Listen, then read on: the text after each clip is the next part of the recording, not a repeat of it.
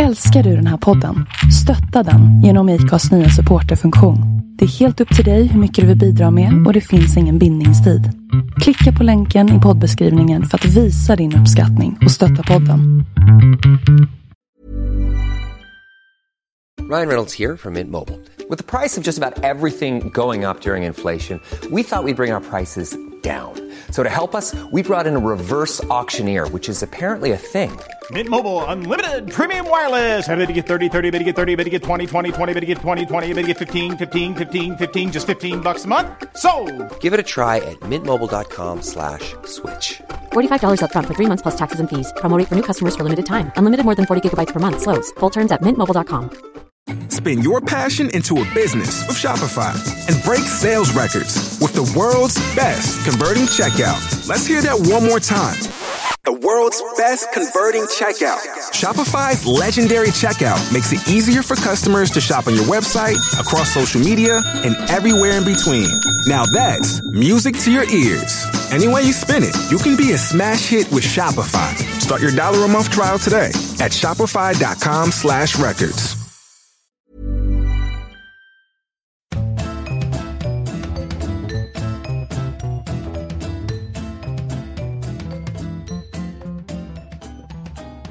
Har du tryckt igång?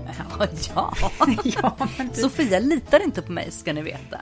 Nej, men du tittade åt andra hållet. Ja, men jag kan, jag lyssnar, jag hör ju dig i mina öron.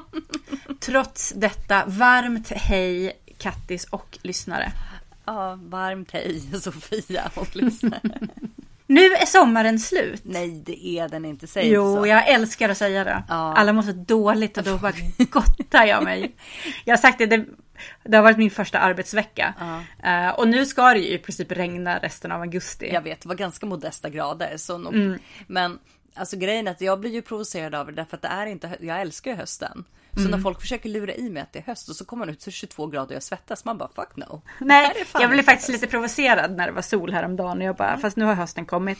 Men nej, men jag tog upp det senast på lunchen idag till allas desperata skrik. Bara sluta Sofia! Bara, det är bara mitten av augusti.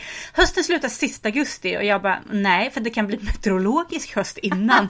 Fingers crossed! Min lilla solstråle där. Ja. Vi har ju här hemma bestämt att sommarens sista dag är den 15 september i och med att Morris väldigt gärna vill fylla år på sommaren. Jaha, Så ja okej. här är det sommar fram. Hösten börjar den 16 september oavsett vad Mm. SMHI säger. Eh, men i mitt hjärta så är det höst redan nu. Eh, hösten är ju den bästa säsongen. Ja, den är ju faktiskt bäst, speciellt november. Ja, mm, på grund av din och Eddies födelsedag. Men jag skulle ändå Precis. säga oktober faktiskt. Ja, nej, det, det tycker jag inte. Nu tycker jag vi pratar om något annat. Innan vi går in på vad vi har läst under semestern eh, så undrar jag. Kattis, Kattisson. Vad Vad jag- har du? Vad är du förbannad på? Alltså det är så konstigt när du ställer mig den här frågan varje gång jag Ja, poddar. jag att det är så oförberedd. Trots att jag ändå ägnar många av mina dagar åt att vara förbannad. Ja, och många gånger så kan jag uppleva någonting under dagen och vara så här. Oh, det här ska jag ta upp i podden. Och jag är så förbannad! Det här Ja, ska de precis. få veta om. Nu ska de få höra! Och sen antingen kommer jag fram till att ett, jag kan inte hänga ut folk så mycket som jag vill. fan, det hade eller, ja, eller två, att jag är teflonhjärna så att jag ofrånkomligen glömmer saker. ja.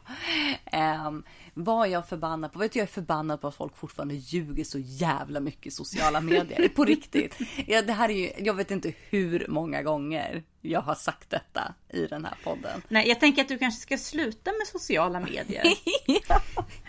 Eller så kan folk sluta ljuga. Ja. Jag är också lite arg på sociala medier faktiskt, men det kanske inte är så mycket. Fast på sätt och vis är det lögnerna. Och det här är också, det här är så jäkla, åh, jag känner att jag själv nästan ska tänka på det här när jag ska, vill gå och lägga mig och har svårt att sova. För det är väldigt tråkigt att ta upp.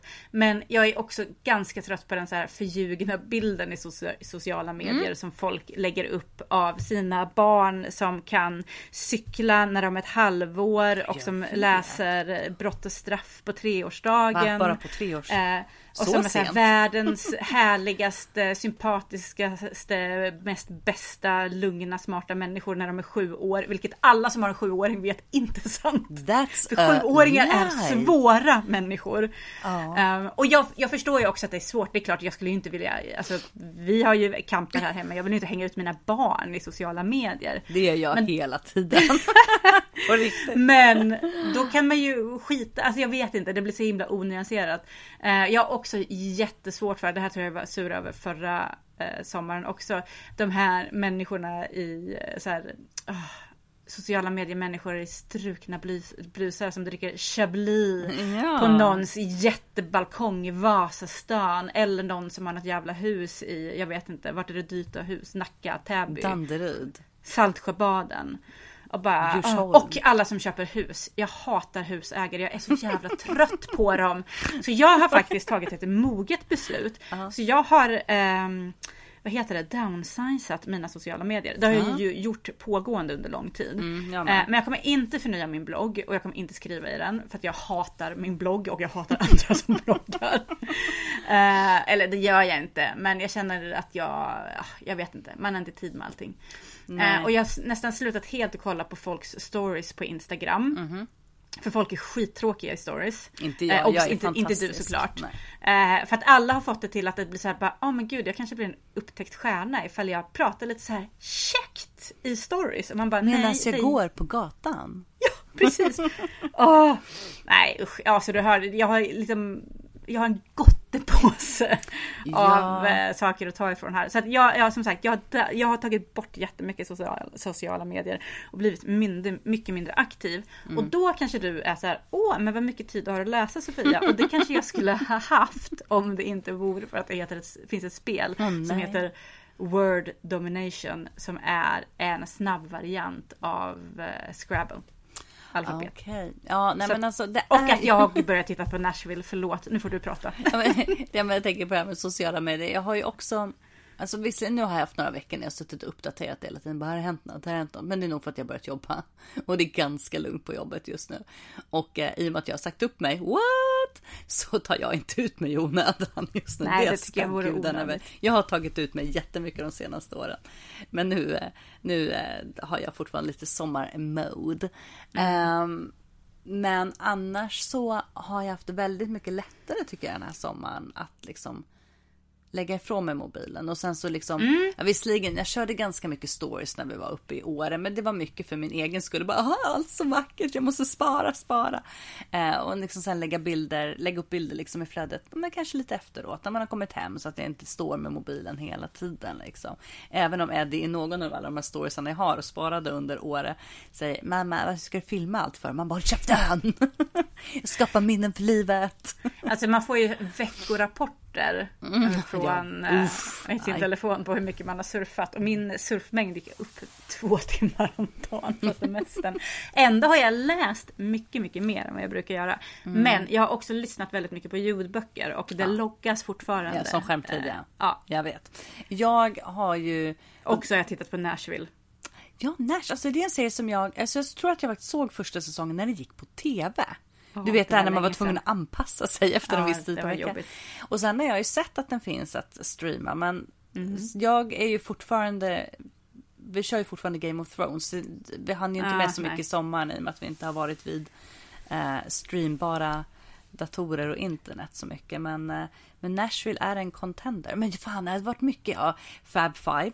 De här, Ja just det, de Oh. är jävligt trevliga alltså. Ja, jag älskar Fab Five. Det här nya. Ja men för att det är ändå något som får mig att gråta, inte av feelbad utan av feelgood. Ja, jag vet, det är lite ovanligt för dig. Ja, Jag nej, gråter ju men ganska verkligen. ofta för Och sen så är det en av dem som är så jävla snygg. Oh my god, kocken Anthony. Man bara hello. Ja, han är. Ehm, Men, eh, jag har, ja, men jag har malt ganska mycket på tv eller på Netflix och HBO och Viaplay. Och nu börjar vi ha lite många sådana där prenumerationer känner jag. Det blir ganska kostsamt. Men det är det värt. Älskar tv. Ja, det gör jag. Mm. Men med det sagt så har jag inte läst så mycket den här sommaren alls. Jag har ju läst väldigt mycket. Och Mm. för, jag vill bara tillägga det till er som säger att vi ska sluta med sociala medier för att vi är uppenbart förbannade på det här. Nej, varje av. avsnitt. Så Sluta jag säga att jag, jag blir förbannad på er. Oh, fast nu har jag faktiskt en sak som jag är förbannad på på riktigt. Ah. Som i och för sig har lite med sociala medier att göra, men inte helt och hållet. Men det är folk som mycket väl på det vi har pratat om nu skulle kunna säga så här bara, "Åh, men gud, alltså sluta jämföra er med andra. Och man bara, ja, det är någonting man kan unna sig och säga ifall man är född med ett bra självförtroende och bra självkänsla. Vilket obviously vi inte är. Så att. Men jo, vet du, jag har också en sak som jag är förbannad på. Mm. Balkongrökare. Oj, oj, oj. Ja, vi bor ju i rökfritt hus. Så jag märker ju inte sådana saker. Man Mm. Nej. får inte röka på våra balkonger. Vilket jag Good tycker är mycket trevligt. För det här är ju problemet du, du som hatar villaägare. ja, det här räknas. Hashtag jag, inte alla villaägare. Mm. ehm, jag äger ju en småhusenhet. Nej, ett radhus. Men grejen är att... Och det är ju inte ett riktigt hus. Nej, det är klassade faktiskt när de skriver om radhus, till exempel när det brinner, så pratar de Mm. om lägenheter även i radhussammanhang. Men på pappret så är det, det är villa. villa. Ja. Ehm, och det innebär att det är friköpta hus. Och här kan man ju inte säga så mycket till om att folk kanske röker på sina balkonger. Nej. Ehm, och eh, jag är ju före detta rökare. Och reflekterar nog aldrig då över hur mycket det luktar in hos grannar. Eh, det är fruktansvärt. Mm. Ehm, Så lyll och alla som bor i rökfria hus. Så nu sitter alla dina gamla grannar och lyssnar på det här och bara ha, Karma! Ja precis. Ja nej jag, eh, gud när rökte jag egentligen sist på en balkong? Det var nog när jag bodde i studenthus. Eh, 2003 i Haninge. Och där hade vi Oj, en stor oj, oj. gemensam balkong. Jag tror inte ens att det var några här är, liksom ligger balkongerna på rad så det, har man en balkong då är öppen liksom så Mm. luktar det väldigt väldigt mycket in i, i huset. Men eh, Kattis, jag älskar ditt drömmiga liv med rökning. Men jag älskar också att höra vad du ska prata om för böcker idag. Böcker? Eller andra tidsfördriv. Vadå böcker? Eller Ja, kanske rökningen som är det andra tidsfördrivet. Ja. Jo men jag har läst några böcker. Mm. Eh, men det var de hette. Jag har läst Normal People av eh, Sally Rooney. Oh, den har jag varit sugen på. Nu behöver inte jag läsa den om du har gjort det. Du kan Men jag få kommer min om. Ja, jag kan markera den som läst i sociala precis. medier ändå. Ja, Ja, Eh, nej men det kan du få om du vill ha den. Jag Mm. eh, köpte den någon gång. På, jag tror att den kommer nog på svenska ganska snart. Om Mm. Ja. den inte redan har kommit ut. Ehm, den har jag läst och sen så har jag läst, precis läst klart. Eh, och nu kommer du fnissa. Strandcaféet nej men nej.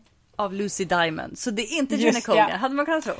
Just det, men det var ju den du la upp en bild på och jag bara, har läst Jenny? Va? Något? Nej, nej, nej. Nej, det var, det var en annan bok som... eh, Ja, det var den du pratade om förra Precis, avsnittet. och det var också Lucy Diamond. Det här insåg Så inte jag förrän jag hade lyssnat på den här boken. Jag bara, ja det är samma författare. Vilket ju är bra att jag inte Ja. fattade att det var samma författare.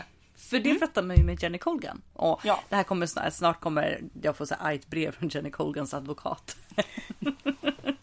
Vad har du läst Sofia?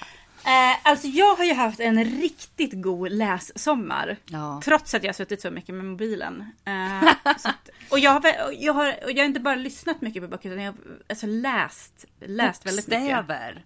Ja, Ja. bokstäver har jag läst. Eh, så att jag har läst eh, en bok som jag tycker inte om eh, titeln. Oj då. Göra gott. Åh nej, det är Nej, inte det är en lite- ja. Sofia-titel. Nej. Göra gott, en sjuksköterskas berättelse av Christy Watson. Mm, har jag läst. Spännande. Eh, och så har jag läst Blå skymning av Joan Didion. Mhm.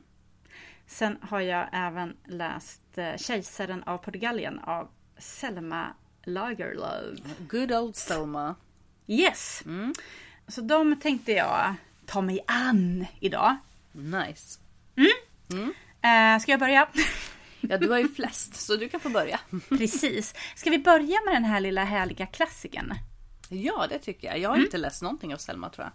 Nej, jag eh, har... eh, Åh, vad hette den där nu då? Jag började på en av hennes böcker. eh, som jag helt nu tappade titeln på. Men det var någon av de kända.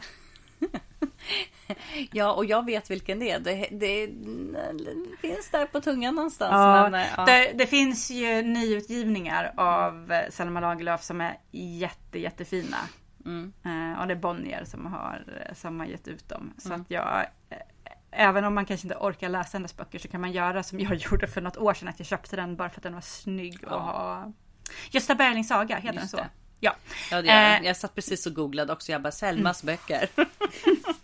Eh, Kejsaren av Portugalien eh, hade jag inte alls på min TBR eller någonting. Men vi åkte till Oaxen i somras. Som är en liten härlig ö i skärgården. Alltså man åker över med sån här linfärja eller vad det heter. ja, just det. eh, Med, med bilen. Och så finns det massa så här fina kalkstensklippor och eh, ett jättemysigt café finns det där. Och eh, lite allt möjligt faktiskt. Ett jättetrevligt utflyktsmål. Det låter, låter som Ja. en feelgood-bok. Mm, faktiskt. Du kanske ska ha ditt lilla korvstopperiet i axeln. Ja, Du, jag har, jag har en story som jag ska skriva. Jag har en feelgood story, men den tänker jag inte avslöja här för att sno någon. Att, eh, ja, okej. Eh, den lilla podderskan i Skogås. Nej, men... Eh, och där hade de också en sån här bokskänkeshylla. Där man fick ta böcker. Trevligt. Så dels hade de Den vilda bebin som jag tog. Ja. För den hade jag inte. Va? Men även eh, en, eh, en utgivning av Kejsaren av Portugalien från 1930. Och i den finns en dedikation av Selma Lagerlöf till eh, en allmän som är till så husfruar. Så att jag tänker att det är nog inte hon som har skrivit den på riktigt. Även fast det ser ut som att den är skriven i bläck så pratade jag med min bror vars bäst, en av hans bästa vänner är, eh, han äger ett antikvariat och han sa att det var rätt vanligt på den tiden att det var förtryckta, förtryckta dedikationer Okej. i böckerna. Så att jag tror inte att det är Selma som har skrivit den här boken själv tyvärr. Men vi kan låtsas. Men vi låtsas. Eh, och den tog jag eh, såklart. Eh, och eh, började läsa i. Och det var ju banne mig en jävligt bra bok. Ja. Det tar ju ett litet stund innan man kommer in i den här typen av gammelsvenska som det är. Och all dialog är skriven på värmländsk dialekt. Eh, vilket också tog en, en liten tid av mig. Men de som eh, byter ut en, eller man mot en, de kommer ju älska dialogen i den här boken. För det är mycket en hela tiden. Eh, och det är ju också en riktig feelbad. Så att den handlar om... Eh, till största del så handlar den om Jan i Skrotlycka och eh, som en liten torpare i, i Värmland. Eh, och i, inledningsvis så är han så här oerhört bitter och han känner väl, eller han, han är inte ens bitter, han känner liksom ingenting. Han är en fattig man. Han är väl inte helt nöjd med giftermålet han gjorde och sen så blir frun gravid och jaha, så ska ungen födas. ja, typiskt. Och så står han då och väntar på att förlossningen ska bli färdig och sen så kommer han in eh, och får se sin dotter för första gången. Och när han håller henne så börjar hans hjärta slå så mycket att han tror att han håller på att bli sjuk. Men det visar sig ju då att han får sina känslor tillbaka. Eller att han får ett liksom känsloliv för att han blir så förälskad i sitt barn. Och sen gick han ut på Instagram och bara hashtag Precis. feminist. Exakt, så att det, det liksom, han var ju lite före sin tid. typ med sådär 80 år. Eh, nej, ehm, och boken handlar om eh, han, ha, mycket om honom, men eh, mest om hans relation och eh, längtan efter sin dotter Klara Sina Gulleborg, som hon döps till. Men också hur livet är för den här fattiga torparen och hans fru som bor i ett hus som är, liksom ägs av en liksom någon så här herre, herrgårdsherre liksom, som han jobbar för och så. Eh, boken är uppbyggd i eh, ganska korta kapitel och det är, går lång tid mellan kapitlen. Det är en relativt tunn bok men jag tror att det har gått i alla fall 30 år från första till sista sidan i boken, nästan 40 år när man har läst ut den. Men det gör ingenting för det är ändå det som liksom är relevant under åren som går som nämns. Ja. Eh, och det som också sker ganska tidigt i boken och som väl liksom är en kärnan av historien är ju att när eh, Klara Fina växer upp och blir eh, vuxen. Eh, eller när hon är väl i eh, äldre tonåren. Så far hon hemifrån till storstan för att eh, tjäna in pengar till sina föräldrar. Som riskerar att bli vräkta från sitt lilla torp. Eftersom att det har kommit en ny ägare till marken och han vill ha 200 kronor av dem. Alltså, Exactly. Och då åker hon iväg och eh, Jan blir alldeles ifrån sig av längtan och eh, kärlek till henne. Och eh, förändras ja, förändras successivt. Mm. Um, men sen kommer jag nog inte säga om den. Nej. Det är uh, helt uppenbart en, uh, en bok om psykisk sjukdom. Vad den gör mot människan som är sjuk och uh, hur omgivningen runt omkring uppfattar den personen. Mm. Och hur de kanske ibland kan driva på en psykisk, eh, psykisk sjuk människas vaneföreställningar. Mm. För att det gagnar deras egna syften eller för att det bara är li lite god underhållning. Ja. Jag tycker hon skrev jättebra. Ibland, jag vet att det kanske låter lite så här ruttet men på något sätt så kände man så bara shit, hade man den här insikten på, nu är den, den är ju inte skriven på 30-talet, den är skriven mycket tidigare än ja, så. Ja. Eh, liksom hade man den insikten mm. då i, i psykisk sjukdom? Ja, det är uppenbarligen. Mm. Selma skriver jättebra. Mm. Så välförtjänt av Nobelpriset i litteratur. Mm. Som hon fick någon gång 1900. Någon gång för länge sedan. Nio, någonstans där i början. Um, jag kan absolut rekommendera att läsa den här boken. Jag har ingen aning om ifall den i nyare utgåvor om man har gjort någonting åt språket. Mm. Uh, ibland så kan de ju liksom ja, uppdatera det lite. Mm. Eh, ingen aning om det är gjort med den här. Jag, som sagt, jag läste en utgåva från 30-talet, säkert överensstämmande med originalutgivningen och eh, jag tyckte den var jättebra och alla mm. gånger läsvärd. Och det är liksom feel bad at its best. Selma OG feel bad ja. bitch. så att när jag hade läst den, för jag befann mig i Värmland när jag läste den också, ja. så åkte vi eh, via Mårbacka på vägen hem. Ja, ja just det, det såg jag. Eh, och då köpte jag en annan bok av henne som heter En herrgårds... Heter den en herrgårdshistoria? En herrgårdsberättelse? Ja, ah, något sånt där. Mm. Eh, och då visade det sig när jag hade köpt den att det, eh, den utgåvan har samma omslag som ett mitt favoritanteckningsblock som jag fått. Så jag tänkte bara fan vad jag känner igen den här. Ah. Så att nu matchar mitt anteckningsblock Boken. där jag skriver mina att göra-listor. Mm. Eh, boken som jag inte ännu läser. Men som jag nu går omkring med i min väska för att de matchar varandra. Helt rätt. Det tycker jag ändå är relevant. Verkligen. Ja. Ja. Ja, så att detta var vad jag ville säga till dig. Ja, men du, då ska jag berätta för dig om en bok som verkligen utspelar sig i nutid. Mm. Head over to Hulu this March where our new shows and movies will keep you streaming all month long. Catch the award winning movie Poor Things, starring Emma Stone, Mark Ruffalo, and Willem Dafoe. Check out the new documentary, Freaknik The Wildest Party Never Told, about the iconic Atlanta Street Party.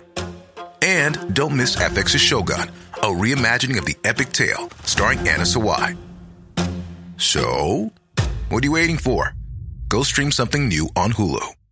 Ryan Reynolds here from Mint Mobile. With the price of just about everything going up during inflation, we thought we'd bring our prices down. So to help us, we brought in a reverse auctioneer, which is apparently a thing. Mint Mobile unlimited premium wireless. Ready to get 30, 30, bit to get 30, bit to get 20, 20, 20, bit to get 20, 20, bit to get 15, 15, 15, 15 just 15 bucks a month. So, Give it a try at mintmobile.com/switch. slash $45 up front for 3 months plus taxes and fees. Promo for new customers for limited time. Unlimited more than 40 gigabytes per month slows. Full terms at mintmobile.com.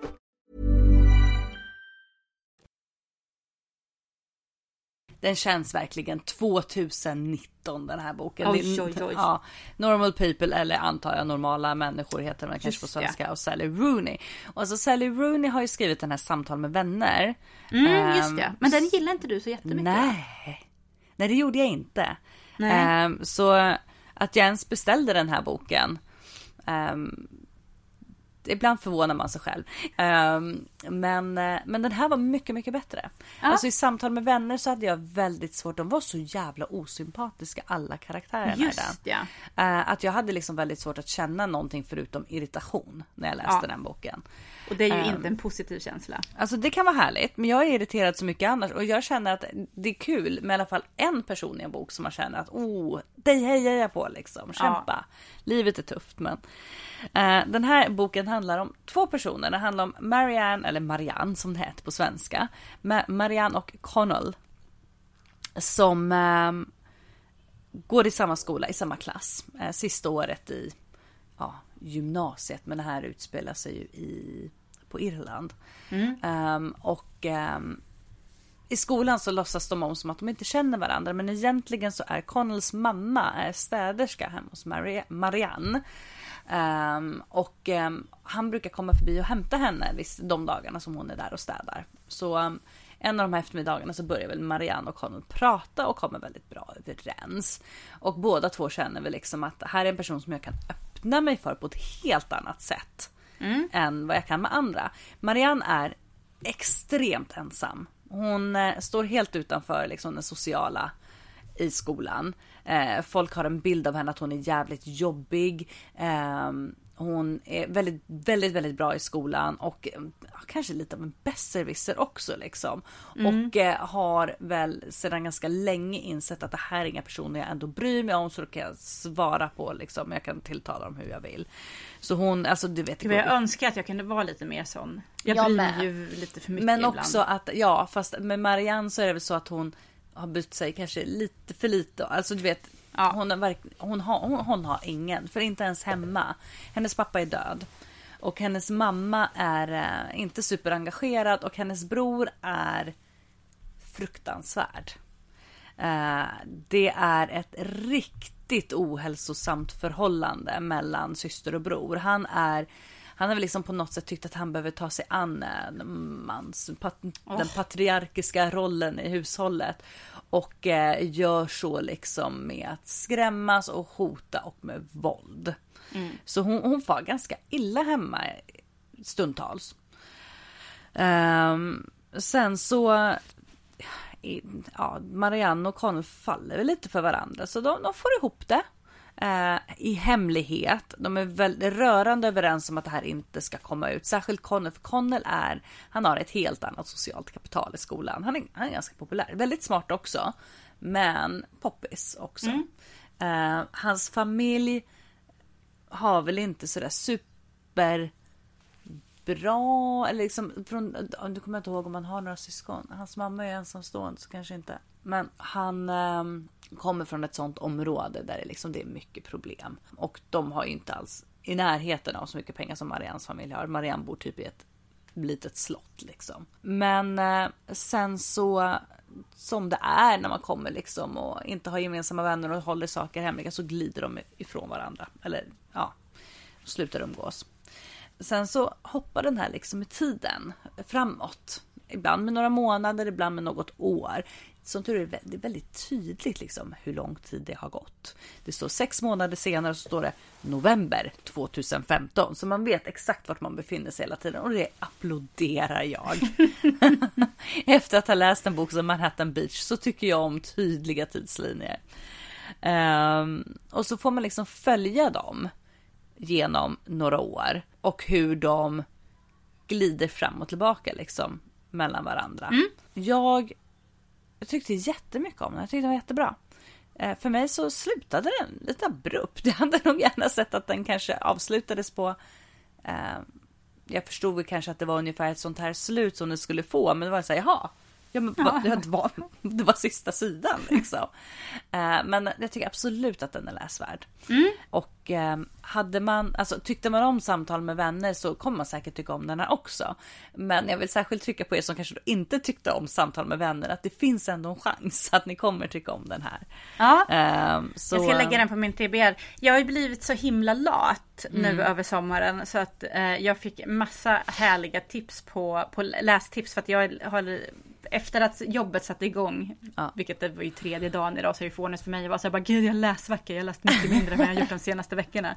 Men då, då la jag ut på vår Instagram och frågade om boktips och jag fick massa härliga boktips. Men så var det så många som inte fanns i min ljudboksapp. Ja. Eh, och då blev jag så här, aha, nej men då kommer jag inte kunna läsa den. Och jag bara, men what the fuck. What Ja. the flying F Sofia. Gå till biblioteket Ja. och låna en bok. Som du gjorde i våras. Det känns så avlägset nu när det är höst. ja, jag vet. Våren känns väldigt lång, långt Mm. tillbaka. Ja men då, den, och den här finns inte heller i, i min ljudboksapp. Eh, varken som e-bok eller ljudbok. Så att, men jag, jag, ska, jag kan ju, just det, jag kunde få den av dig. Så var det. Ja, ah, det kan du. Eh, men då från eh, samtal med vänner var det ju inte. Men typ. Att det är Men många typ- samtal mellan dem och de är Ja. ju vänner. Så.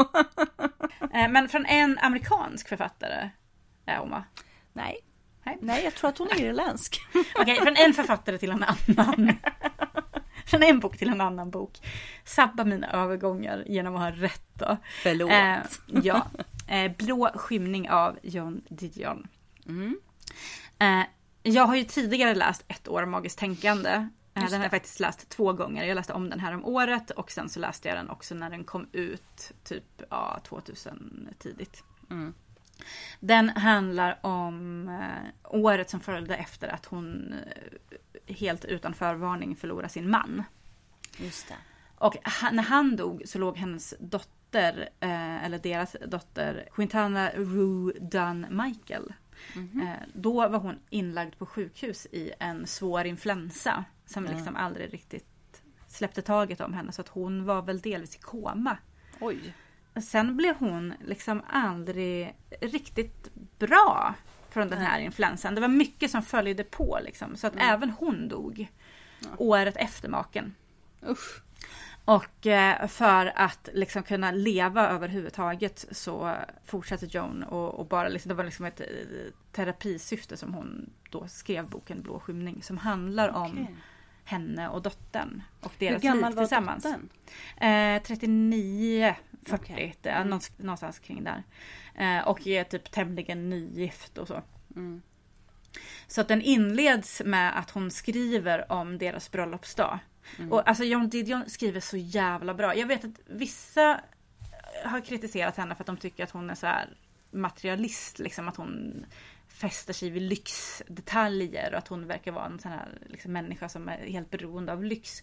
Jag tolkar inte riktigt henne så. Alltså det är väl klart att hon har varit en del av det glamorösa Hollywood och en av de stora författarna i, eller ja, kanske inte bara Hollywood här, men i, i Amerikat. Good for her. Ja, och det är väl mycket som här liksom, det, hon har sina Chanel-klänningar och hon berättar liksom om de här bebiskläderna som de fick till eh, Quintana när hon var liten och så. Ja, alltså det finns där, men jag, jag, jag läser inte in det som att det är något slags beroende av lyx eller något skryt överhuvudtaget, utan det är väl bara ett konstaterande av hur deras liv var och en inblick i.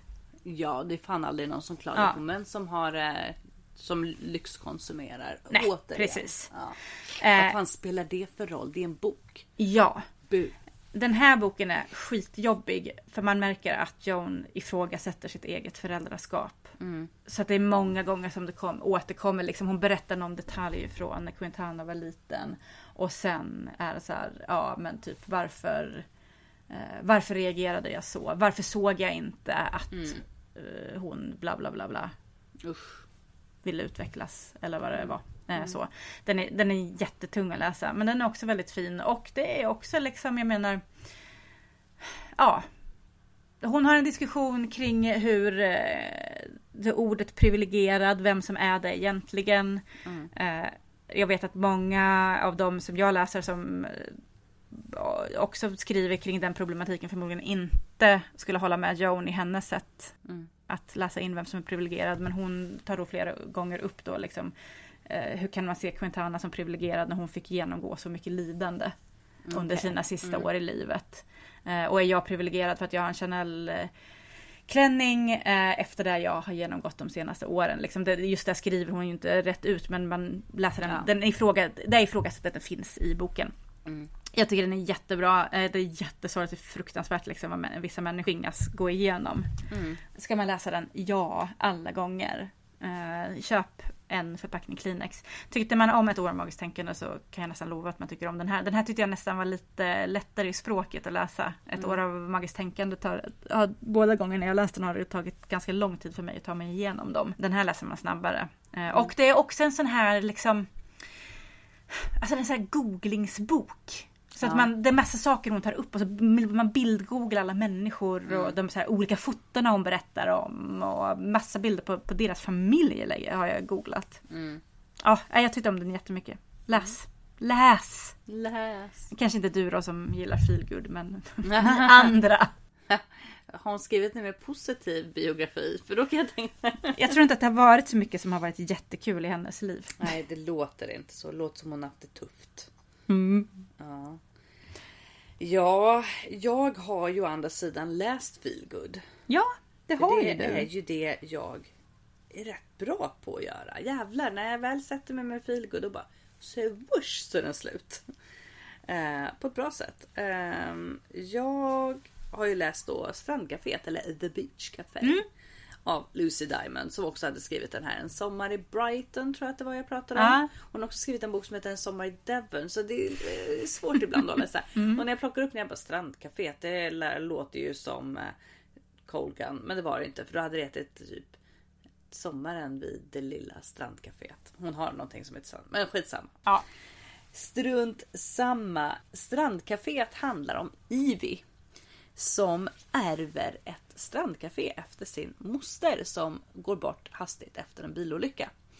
Och Ivy är vad hon beskriver sig själv som familjens svarta får. Hon har två systrar. Lyckade, framgångs eller framgångsrika. Men du vet, de har gjort det som de har tagit sig för. Eh, ena systern är eh, lärare. De jagar likes på Instagram. Genom att framställa en förljugen bild. Garanterat. Eh, nej men, ena systern är, jag tror att hon är lärare på någon så här, privat, halvexklusiv skola liksom. Och familjen tycker liksom att Ivy, ja vad, det du än, vad du än gör så liksom, det går aldrig vägen. Hon bor tillsammans med sin snubbe som eh, helt ärligt talat är bit of an asshole tycker jag. Tydligt ganska tidigt. Ehm, och jobbar som eh, konsult heter det väl i Sverige. De kallar det för vikarie i den här översättningen. Men jag skulle vilja säga att man är konsult. Eh, för jag är ganska säker på att i den engelska boken så hade de skrivit temp. Och det är liksom ja, samma sak. Så hon eh, konsultar som kontor, liksom som administratör, kontorist, eh, lite så här, beroende på vart hon hamnar någonstans. Eh, där folk alltid är äckliga. Eh, när hon får reda på den här efter kaféet så är hon såhär, men gud, oj, ska jag liksom? Och även om hon hade en väldigt bra relation med sin moster, hon har varit där och liksom jobbat i det här kaféet i Cornwall, så känns det ju ändå för att hon kan inte laga mat. Hon är som jag. Fast jag kan i alla fall baka. Hon kan inte baka, hon kan inte laga mat. Så kommer hon dit och möts liksom av en ganska så oengagerad personalskara. En kock som är ett riktigt rövhål och eh, två stycken tonåringar som liksom sköter servicen utan så mycket service. Ehm, Jo, jo.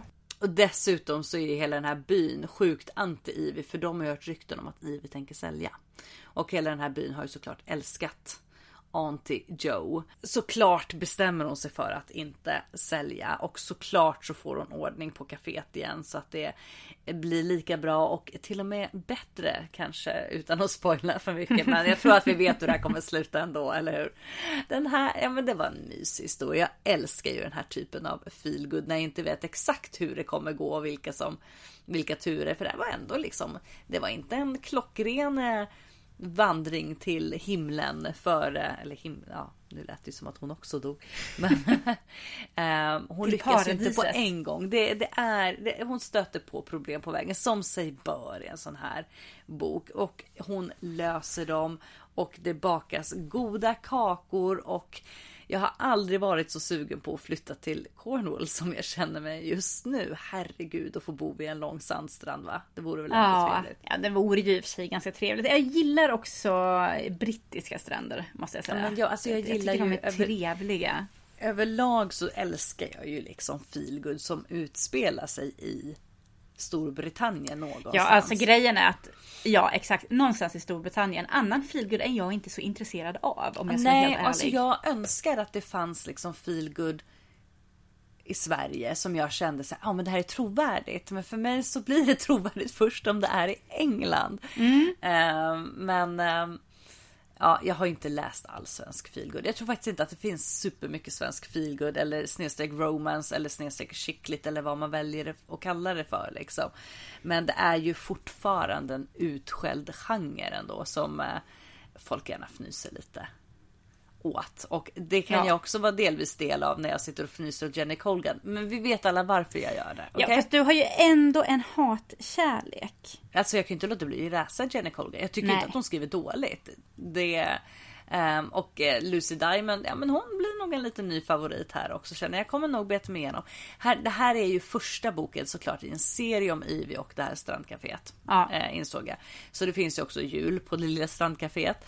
Ehm, och sen så tror jag att jag tyckte jag såg en bok som typ hette Bebis.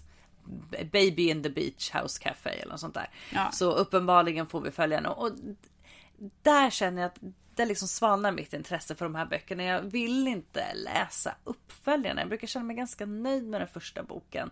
Så får jag själv liksom tänka. Jag eh, lider ju fortfarande lite men av, eh, höll jag på att säga Gilmore Girls tema. Men jag menar faktiskt Bridget Jones. Som liksom första boken, nu känns Bridget Jones, den, den har ju inte hållit liksom över tid alls. Nej. Men där gillade jag liksom ändå man gillade, jag gillade Bridget Jones och jag gillade slutet det fick. Hon och Mr Darcy eller ja, får ju varandra. Och sen så kommer liksom tvåan. Där hon fortfarande håller på att faffa runt med eh, den här andra snubben. Och sen så helt plötsligt gick det en tredje film på tv här om kvällen. När hon Ja, är gravid. det. Och eh, är frånskild, har skilt sig från Darcy. Och det blir så här. Fast jag ville nog, jag var nöjd med att de blev tillsammans. Det behöver Ja. inte vara mer än så för mig. Nej. Jag vill inte veta om allt så här äktenskapligt trauma de går igenom sen. Då blir det inte feel good längre. Skärp er. Ja, jag Mm. håller med. Jag håller med. Så ibland så tycker jag att man, jag förstår att man skriver många uppföljare och sånt. För uppenbarligen är det ju böcker som säljer sjukt bra. Och eh, det är många som vill följa. Men det är ju samma sak med Jojo Moyes. Arvet efter dig och livet efter dig och vad den tredje boken hette. Det, liksom, det blir för mycket. Det hade räckt med en. Den första var bra. Någonting efter dig. Ja, sen så blev de lite urvattnade liksom. Mm. Så, ja. Du då, hade ju läst en till bok. Ja, precis. Och det ska jag tala om för dig, min kära Kattis, att det enda som var dåligt med den här boken var titeln. Alltså, ja, men det var ju gott så. Gott så. Göra gott. En sjuksköterska berättelse av Christy Watson. Eh, det är en, en skildring från hennes eh, liv som sjuksköterska. Under 20 år har hon arbetat som det.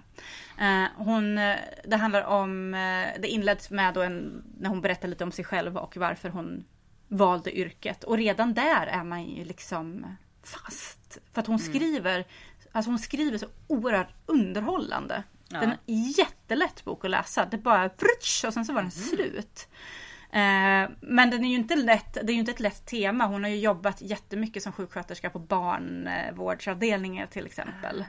Så är man känslig för att eh, läsa om sjuka barn och kanske barn som det inte alltid går så himla bra för. Då kan det vara en bok som man kanske inte ska läsa. Ja, nej, det var Eh. därför min mamma slutade som barnsjuksköterska. Ja, det- fick, fick egna barn. Ja, det kan jag förstå. Eh, emellanåt så är den jättejobbig att läsa och jag tror att jag vet inte hur många eh, små förpackningar med näsdukar som jag avverkade när jag läste den här för att alltså mina ögon var som Niagarafallen liksom bara Eh, Men den är också väldigt rolig och eh, ett liksom det här låter väl så himla typiskt där man bara ah men gud den är så himla bra. Den här tycker jag att politiker ska läsa. Men jag tycker att politiker ska läsa den här boken. För det finns nämligen eh, en väldigt viktig underton i den och det är liksom vikten av vad sjuksköterskor gör. Och hur jävla idiotiskt det är att dra ner på resurser till den gruppen som faktiskt vårdar folk som ligger på sjukhus. För det gör inte läkarna. Läkarna går in och ställer en diagnos och sen så vårdas folk av sjuksköterskorna.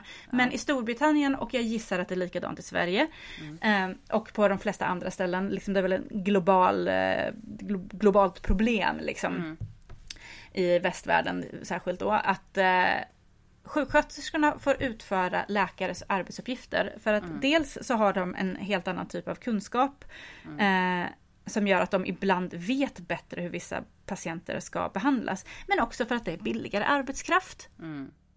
Ja, alltså jag eh, minns ju så tydligt. Jag har inte varit supermycket på sjukhus och så innan jag fick mina barn. Men när vi låg inne med Eddie när han hade RS så minns jag liksom hur förvånad jag blev. För jag levde liksom med den här tron att jag är på sjukhus så får... Och där, jag skäms lite att säga det i och med att min mamma är sjuksköterska och min mamma har utbildat sjuksköterskor i sjukt många år liksom. Eh, men ändå på något sätt att jag trodde att läkarna var mycket mer närvarande Ja. än vad de är. Det, var, det var ju sjuksköterskorna och undersköterskorna som vi hade i stort sett all kontakt med förutom Ja. när läkaren liksom eh, sprang förbi på ronden liksom på morgonen och eftermiddagen. Ehm, och det var ju liksom först då jag faktiskt insåg liksom shit. Shit, det är Mm. Och det ska jag verkligen- säga att vi åkte ju också, vi åkte in akut med eh, Karl eh, någon gång. Han fick ju någon sån här jätteögoninflammation så att Mm. helt plötsligt så bara svullnade ögonen upp och blev stenhårda. när han bara var några månader och det var skitläskigt så vi åkte in. Och då fick vi bara träffa sjuksköterskor hela tiden. Och jag Mm. blev så himla provocerad för jag bara, vadå ska vi inte få träffa en läkare? Och jag, alltså jag Mm. skäms så mycket i nu. Liksom, det är klart att jag vet att sjuksköterskorna har varit viktiga. Mm. Och så. Men jag har nog inte liksom insett vidden av den kunskapen de faktiskt Mm. tar till sig under, under, det är ju inte enbart under utbildningen utan det är ju också genom, liksom, genom yrket. Ja gud ja, alltså jag tänker att de måste ju verkligen vara med och liksom så mycket. Sen så här i Sverige, nu tror jag att det är, jag vet inte hur det ser ut i England och andra länder, men i Sverige så är det ju liksom, det är en treårig hög, högskoleutbildning liksom som de har. Ja. Eh, och många av dem är ju sen specialistutbildade. En barnsjuksköterska tror jag kräver liksom specialistutbildning. Ja. Så det är ju ehm, och så sitter de och så får de skitkassa löner liksom. Precis. Det är så jävla sjukt. Nej, usch, det Men det är ju för att de ja. drivs av något annat än att vilja få pengar. Ja men precis, man Ja, förväntar sig att precis. sjuksköterskor ska drivas av den goda viljan Ja. som man ofta förväntar sig att kvinnor ska Ja, göra. precis. Så att, nej den här var, alltså den var så bra. Jag, nej, jag, jag var nästan på väg, vad fan jag ska bli sjuksköterska. Men eh, jag tror inte jag skulle klara av den typen av yrke. Det är också intressant, alltså det är intressant att veta hur sjukvården funkar i Storbritannien. Jag tror att det mesta är ganska likt oss. Men där till exempel berättar hon när hon är på ett sjukhus ehm, eller på, nu heter det ju inte långvården i Sverige längre men hon är där och tar hand om eh, där äldre blir inlagda och, och li- ofta ligger under lång Ja. tid. Och hon är liksom i den landstingsägda delen. Eh, Och där är det en, en man som ligger och fryser och hon ska hitta en filt till hon- honom. Men då har, liksom, då har de inte levererat nya filtar till dem och nästa leverans kommer inte förrän efter några dagar. Och då finns det ingenting mer att göra. Men då kan hon gå till eh, korridoren bredvid och den är privatägd. Ah. Och där finns det hur mycket resurser som helst. Så hon tar två filtar till den här mannen till slut. Ehm, och så illa tror jag inte att det är i Sverige att det liksom är i samma hus. Men det är Nej. klart att det finns en stor skillnad på privat och offentlig vård. Liksom. Det, är ju, det, det ska man ju inte tro att det är något annat. Um, därmed inte sagt att den privata vården alltid är bra. För det finns ju extremt mycket problem med Oh vinstdrivande intressen och så. Ja. Där också, gud vad jag känner att jag skulle kunna dra ut på den här diskussionen. Det ska jag inte göra. Eh, det är så mycket som är tänkvärt i den här boken. Alltså den är så, så bra. Läs den om ni inte, som min kollega sa, spenderat alldeles för mycket tid på sjukhus redan. För då är det nog en svår bok att läsa. Men alltså den är... Jag vet att vi fick... Ja men vi kan ta den här frågan nu. Eh, vi eh, tar ju in läsarfrågor den här eh, terminen. Och eh, vi fick en fråga om vilken bok som har förändrat oss mest. Och det är ju svårt att säga vilken som har förändrat oss mest. Men det här är en bok som i alla fall har ändrat min eh, inställning och eh, mig jättemycket genom att läsa. Eh, fan vad bra den är. Ja, för mig är det Max Potta. Jag trodde att det var Lotta Lundgren för dig. Som, som var en, ett, en stadig person som dök upp i typ våra Ah, fem jävlar. första avsnitt. Åh, Men du har inte nämnt så Lotta på så på länge. Lotta. Nej, jag pratade om Lotta alltid. Sen så Mm. kom ju den här restraining ordern. uh, ja, jävla tio lektioner i matlagning. Har jag kanske ska jag ta och läsa igen. Ja. Det var ju typ den första boken jag pratade om i den här podden. Ja. Det var den jag köpte och bara, okej jag måste läsa en bok. Vi ska snart spela in en podd om böcker. Jag tar den här. Och den var riktigt underhållande Ja. faktiskt. Så på sätt och vis kan den ju ha varit en bok som förändrade dig mycket eftersom Ja. att den liksom var ett steg in i podden. Precis. Um, gud, alltså när, när jag läste den här frågan så tänkte jag så här, ja men det är självklart det är de här och de här och nu kommer jag inte ihåg. Nej. För jag har inget minne kvar alls längre. Det är inte ens ett såld, det bara finns inte. Det är som ett stort hål. Jag kan säga att den här boken eh, var så bra så att jag bara, jag ska läsa Christy Watsons, eh, hon, hennes debutbok blev jättehyllad och hon fick massa priser för den.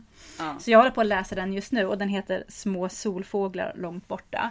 Och Mhm. de första hundra sidorna var så här shit vad jag bara läste dem snabbt liksom. Mm. Men, och det här skickade jag till dig och nu kommer en triggervarning Ja, för känsliga lyssnare som är så här äckelmagad som man säger på skånska. Mm. För på ett ställe i den här boken så skriver hon att hon springer fram till sin bror som har gråtit så mycket så att och håll för öronen nu i, i tre sekunder ni som måste. Han har gråtit så mycket så att två feta snorlarver hängde ur näsan. Alltså jag fattar inte hur man kan uttrycka sig så. Jag tycker inte Nej. det är okej. Vem säger snorlarver? Det heter snorkråkor. Eller snor. Varför skriver man ens om det? Alltså, ma- men om någon gråter mycket kan de väl gråta jättemycket. De kan gråta så mycket så att de är röda i ögonen. De behöver Ja, inte eller ha... är snoriga men inte snorlarver. Nej, precis. För det första är det äckligt. Bara Ja. tanken på att det är larver som kryper. Åh. Och lite senare så, så kräks eh, huvudkaraktären och sväljer. Ja, men det är sånt där. Eh, och då känner jag att du, du kanske har jobbat lite för länge som sjuksköterska och har en alldeles för avslappnad inställning till kroppsvätskor. Det har det inte har jag. inte vi. Eh, plus att någonting som blev väldigt tråkigt i den här boken, som tyvärr är ett jätte, jättevanligt fenomen. Det är att det är så här. De ska be, hon beskriver en människa som är osympatisk och den här människan är jättetjock och då måste hon hela tiden återkomma till hur liksom golvet skakar och hur tajta kläderna är och fläsket hänger ut och det är liksom en studie i hur extrem den här tjocka kroppen är som jag har. Jag känner att jag har väldigt låg tolerans för det. Ja. Så jag kommer läsa ut boken eh, men eh, jag kommer inte tycka om det. Nej. Så, Precis. Ja. Helt rätt. har du kommit på vad du har blivit förändrad av sitter, nu? Jag sitter här och scrollar. Vad fan, jag har inte blivit förändrad av någonting. Men du Eh, kanske är alls. lite som eh, kejsaren av Portugalien att du liksom inte har några känslor Inga överhuvudtaget. känslor Liksom. alls. Helt kall. Ja, Ehm, jag, jo men jag tänker, alltså inte kanske förändrat mig helt och varit så, här, så men den här ehm, boken, allt jag fått lära mig, hur fan heter den? ja just det, av Tara West... Westover. Westover ja. ja. Eh, Educated heter den på engelska. Den var ju en riktig sån här. Och dels hennes historia såklart för att den känns så jävla osannolik och ändå helt och hållet sann. Eh, men liksom också det här att vi lever, att det är så många människor som lever i så helt otroligt olika verkligheter. Att det liksom på något sätt så så ökade det liksom lite min förståelse för varför vi ser på världen på så olika sätt. ja. Ehm, att det är inte konstigt att någon som har växt upp som hon har gjort. Eller okej, det är konstigt att man inte vet om att förintelsen ägt rum. Men liksom när man har växt upp i den miljön, när man överhuvudtaget inte har pratat om vissa saker. Så är det ju inte konstigt att man kommer ut i världen och bara nej, jorden är platt. Eller dinosaurierna har inte funnits för det är gud och vadå fossiler, det är fejk. Jag har tittat på alldeles för många videos här med extrem, där kristna extremhögern. Ja, jo de är härliga. Ehm, så, och bara av den anledningen så förutom att det är en otroligt bra bok så att jag liksom på, det, det liksom det slog ner lite som en bomb så här, ja. Nej men alltså det är det är liksom bara inte att folk inte vill förstå utan att vi växer upp i så olika miljöer att Ja. vi kommer alltid ha liksom våra egna filterglasögon på oss. Liksom. Vi ser alltid verkligheten utifrån hur vi själva vill se den Mm. och hur vi själva har blivit lärda att se den. Liksom. Ehm, och det är ändå alltså, det är en ganska kittlande tanke. Att världen är så olika för så olika personer. Ja, det är kittlande men sen ibland blir jag så jävla deprimerad. För ibland som jag råkade för några år sedan se en snutt på så här svenska Hollywoodfruar eller någonting. Eh, eller om det var de andra, det var några sådana här Hollywoodfruar. Och då när jag såg det så kände jag så här bara shit, vad finns det ens för mening med att försöka liksom minska sin påverkan på jordklotet när det Ja. finns så jävla många människor som bara inte bryr sig. Alla de här lyxmänniskorna liksom. Som finns. Vad är det ens för mening vad lilla sketna jag gör? Men jag tycker generellt så brukar inte jag så här, för, jag vet inte, förändras av böcker. Eh, det är klart att jag lär mig mycket av böcker och jag kan få mycket så insikter av det jag läser och tyvärr en del ovälkomna insikter om mig själv. Mm. Men jag, jag är nog väldigt så här mindful när det gäller böcker. Att jag är inne i mm. dem väldigt mycket just då. Men det är få böcker som lever sig kvar. Göra gott är ju en bok som jag fortfarande går omkring och tänker på. Mm. En annan bok som jag tänker på fortfarande är ju ett, eh, ett jävla solsken. Ja, just det. Ja.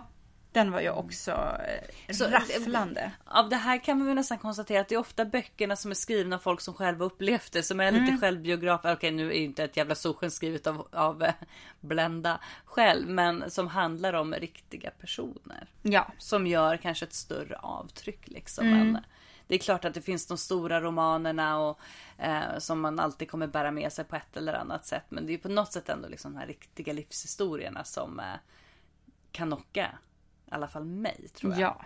Mm. Ni får jättegärna skicka in vilka böcker som ni upplever har förändrat er. Mm. Eh, vill ni inte att det ska synas eh, offentligt på Instagram eller på Facebook så går det bra att skicka PM eller mejla oss på hejatenforbannadpodd.se Precis. Eh, det är alltid kul att få mejl till den adressen. Och fortsätt att skicka in eh, frågor som ni vill att vi ska ta upp. Eh, I förra avsnittet tog vi upp ett helt gäng frågor. Nu ja. fanns det bara utrymme för den här sista mm. frågan. Eh, jag vill avsluta med att säga att jag tycker att Nashville har ett oanat djup som tv-serie. Så att jag hoppas att eh, ni är fler där ute som tittar på den här så att vi kan diskutera den framöver. Och jag vill säga att det har Fab Five också. och med detta lämnar vi er. Ut och njut av hösten. Ja, jävlar i mig. Andas djupa krispiga andetag. Ja. Nu är det snart ingen pollen kvar you guys. nu kommer förmultnelsen och mögeln istället. Yay! Ja, och med eh, dagens pollenrapport avslutar vi det här avsnittet. Eh, tack alla som har lyssnat. Eh, vi hörs på återhörande. Tack och hej!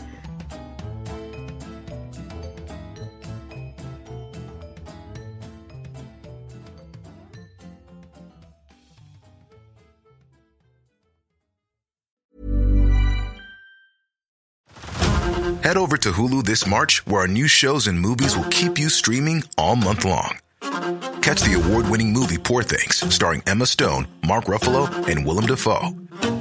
Check out the new documentary, Freaknik The Wildest Party Never Told, about the iconic Atlanta Street Party. And don't miss FX's Shogun, a reimagining of the epic tale, starring Anna Sawai. So, what are you waiting for? Go stream something new on Hulu.